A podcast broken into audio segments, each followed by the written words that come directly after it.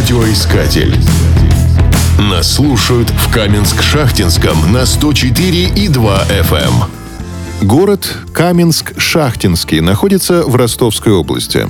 Согласно легенде, первыми жителями казачьего поселения стали 22 казака, принимавших участие в восстании Степана Разина.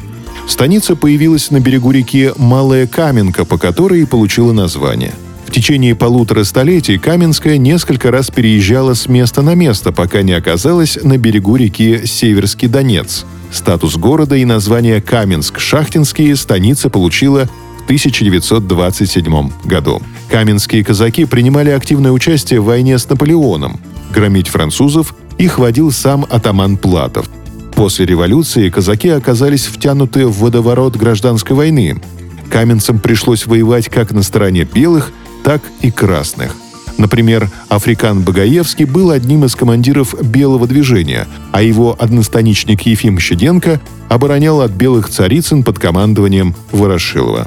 В те времена казака невозможно было представить без коня, но прошло сто лет, и на улицах Каменск-Шахтинского стало невозможно увидеть коней. Самые лихие казаки пересели на мотоциклы и стали байкерами, Свидетельством тому железное дерево, сделанное из настоящих мотоциклов. Оно высится у трассы Дон при въезде в город. Верьте глазам своим, памятник так и называется – «Дерево из мотоциклов». За ним высится здание байк-отеля. Это не просто гостиница, а своеобразный центр байк-культуры. Перед входом стоит гигантский ржавый мотоцикл с пулеметом.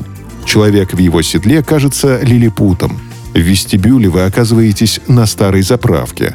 На бензоколонках красуются надписи «Чай», «Кофе». Шутка поднимает настроение. Всюду стоят канистры, бочки из-под ГСМ. Тут же пасутся железные кони, мотоциклы. Они тоже являются частью интерьера. Радиоискатель. Нас слушает Россия.